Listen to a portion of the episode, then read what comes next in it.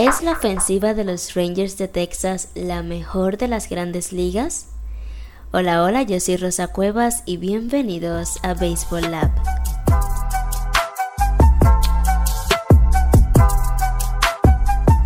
Hola, sean bienvenidos a un episodio más de Baseball Lab en este lunes 19 de junio de 2023, donde vamos a estar hablando acerca de los Rangers de Texas, un equipo que pues ha sido una sorpresa, por así decirlo, en esta temporada. Tienen al momento de grabar este episodio récord de 43 ganados y 27 perdidos, la, el segundo mejor récord de la Liga Americana detrás de los Rays de Tampa y empatados con los Orioles de Baltimore, otro equipo también que ha sorprendido bastante en este inicio de temporada y del cual ya hablamos en un episodio anterior. Pero en esta ocasión nos enfocamos en los Rangers, un equipo que ha tenido varios factores a su favor, pero nos vamos a estar pues desarrollando más en lo que es su ofensiva, que ha sido lo más destacado de esta temporada. La ofensiva de los Rangers, que por muchos es considerada la mejor en lo que va de temporada, y es que ellos se encuentran en el primer lugar en carreras anotadas con 415, como dije al momento de grabar este episodio, tienen 90 cuadrangulares, siendo los cuartos en la Liga Americana 300, 398 carreras impulsadas en el primer lugar. También están en primero en el promedio de bateo con 272 y el OVP con 341. Además, tienen un slogan de 456, el segundo mejor en la Liga Americana, por supuesto, detrás de los Rays de Tampa y cuartos en grandes ligas en general. Un WOBA de 344, segundo en la Liga Americana, y también WRC Plus de 120. Hay que decir que están promediando seis carreras por partido. Han anotado en más de 10 carreras en 19 partidos en lo que va de temporada, por lo que quiere decir que los Rangers han estado en su mejor momento ofensivo en los últimos años. Y si lo comparamos, por ejemplo, con el año pasado, cuando ellos tuvieron por ahí un promedio de bateo de 239, a diferencia de este año que está en 272 hasta el momento, pues ahí vemos un poquito de la diferencia. Han tenido varios jugadores que han aportado muchísimo para que el equipo se encuentre en esa posición, o sea, liderando ahí la división oeste de la Liga Americana, superando a los Astros de Houston, que también Texas ha contado con un buen picheo, pero la ofensiva realmente ha sido ese punto a favor que más se puede destacar de ellos. Con 16 partidos, anotando 10 carreras o más, habían empatado la mayor cantidad por cualquier equipo en sus primeros 60 partidos en los últimos 100 años con los Yankees de 1936 y los Marineros de 1999, pero ya ellos superaron la cantidad, como ya les dije anteriormente, tienen 19 partidos anotando 10 carreras o más. Y Asimismo, entonces ellos pues anotaron 18 carreras el 22 de abril de este año, siendo la mayor cantidad en lo que va de temporada en un partido de los Rangers de Texas. En general la alineación de los Rangers ha sido bastante importante para este éxito, pero hay algunos jugadores que quise destacar para hablar un poquito más profundo acerca de ellos. Y vamos a comenzar con Adolis García, porque es el líder de cuadrangulares de los Rangers con 15. Además está en el segundo lugar en carreras anotadas con 48, primer lugar en carreras impulsadas con 54, tiene un promedio de bateo de 255, OVP de 322, segundo en slogan con 482 y tiene 119 de WRC Plus. Adolis García es cubano, jugó en la Serie Nacional de Cuba durante cinco temporadas, fue el jugador más valioso de la liga en 2016 y los Cardenales de San Luis lo firmaron con un contrato de 2.5 millones después de que desertó de Cuba. Los Rangers compraron a García de San Luis en diciembre de 2019. Ahora está en su cuarta temporada con Texas y bueno, solo jugó tres partidos en 2020, pero conectó 31 cuadrangulares en 2021 y 27 la temporada pasada. Está en el top 10 de hard hit percentage con 51.7% y el top 3 de la velocidad de salida máxima con 115.1 millas por hora. Entonces, cuando hablamos del slugger de los Rangers de Texas, tenemos que hablar de Adolis García. Otro jugador también que me llamó mucho la atención y que ha sido bastante importante para ellos es Josh Young, que hizo su debut con ellos la temporada pasada jugando en 26 partidos.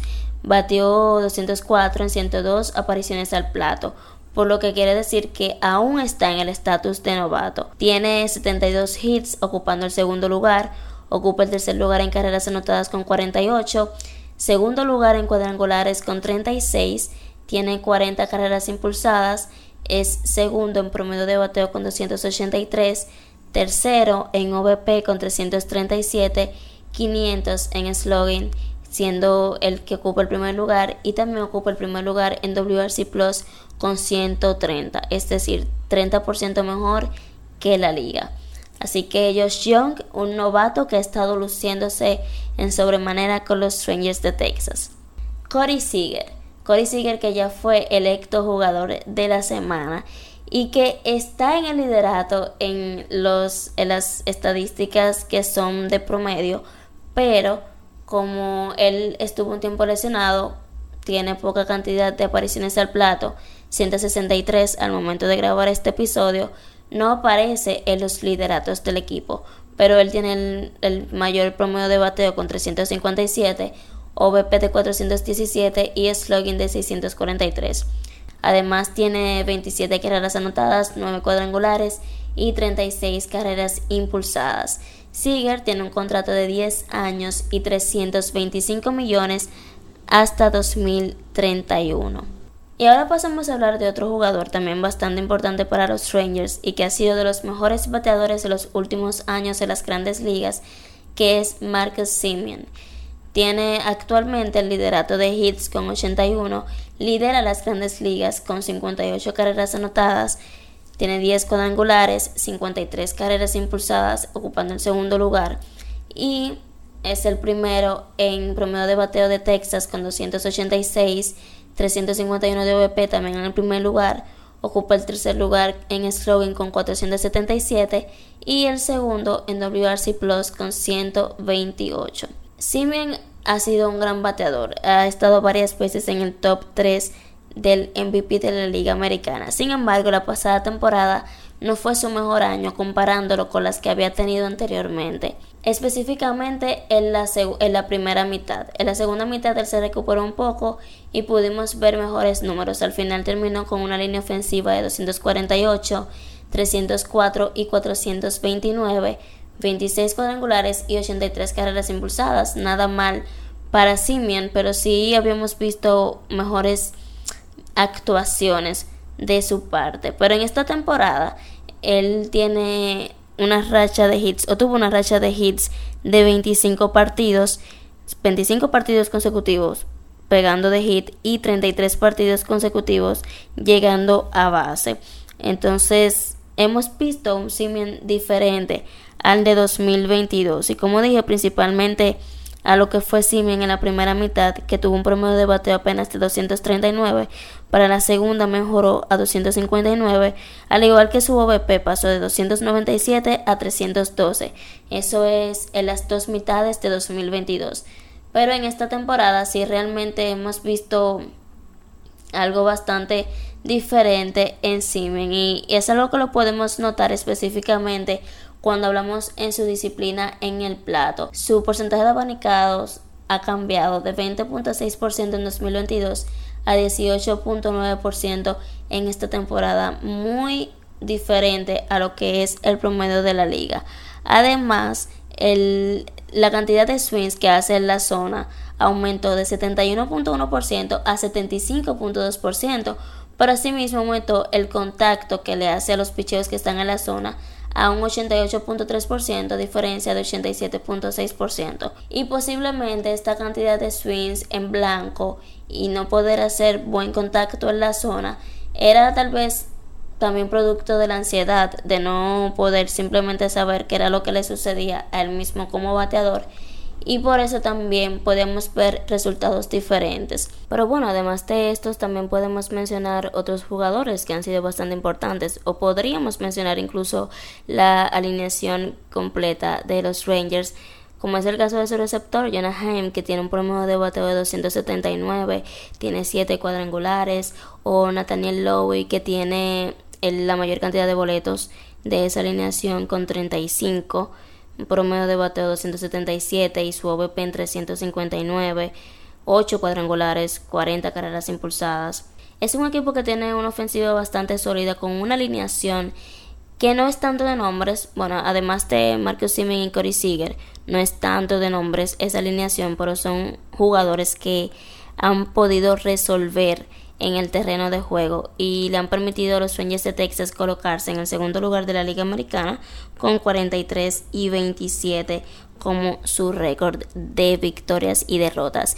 Ya hablar de la mejor ofensiva, obviamente hay que mencionar al mejor equipo en esta temporada que han sido los Rays de Tampa Bay, pero si hablamos de carreras anotadas, las carreras que se hacen en los partidos y la diferencia que hay, la cantidad apremiante de carreras anotadas por los Sueños de Texas en cada partido. Como ya dije, promedian seis carreras por partido. Ya para hablar de la mejor ofensiva, obviamente tenemos que tomar en cuenta a los Rays de Tampa Bay, el mejor equipo en la actualidad de las grandes ligas. Pero sí podríamos eh, mencionar a los Sueños de Texas, tomando en cuenta también las carreras anotadas carreras anotadas por partido. Le dije que tienen, que promedian seis carreras por partido y la cantidad apremiante que han anotado en cada uno de sus encuentros em, con jugadores, como ya mencioné, que tal vez no son tanto de nombre, pero que sí han podido tener una buena actuación en el terreno. Entonces ustedes díganme si los Rangers de Texas poseen la mejor ofensiva de las grandes ligas o si le dan ese puesto a los Rays de Tampa Bay o a otro equipo en las mayores. Espero sus impresiones en mis redes sociales, Rosa Cuevas 27 en Twitter, Rosa Cuevas 27 underscore en Instagram. Nos vemos el próximo lunes con otro tema en Baseball Lab. Bye bye.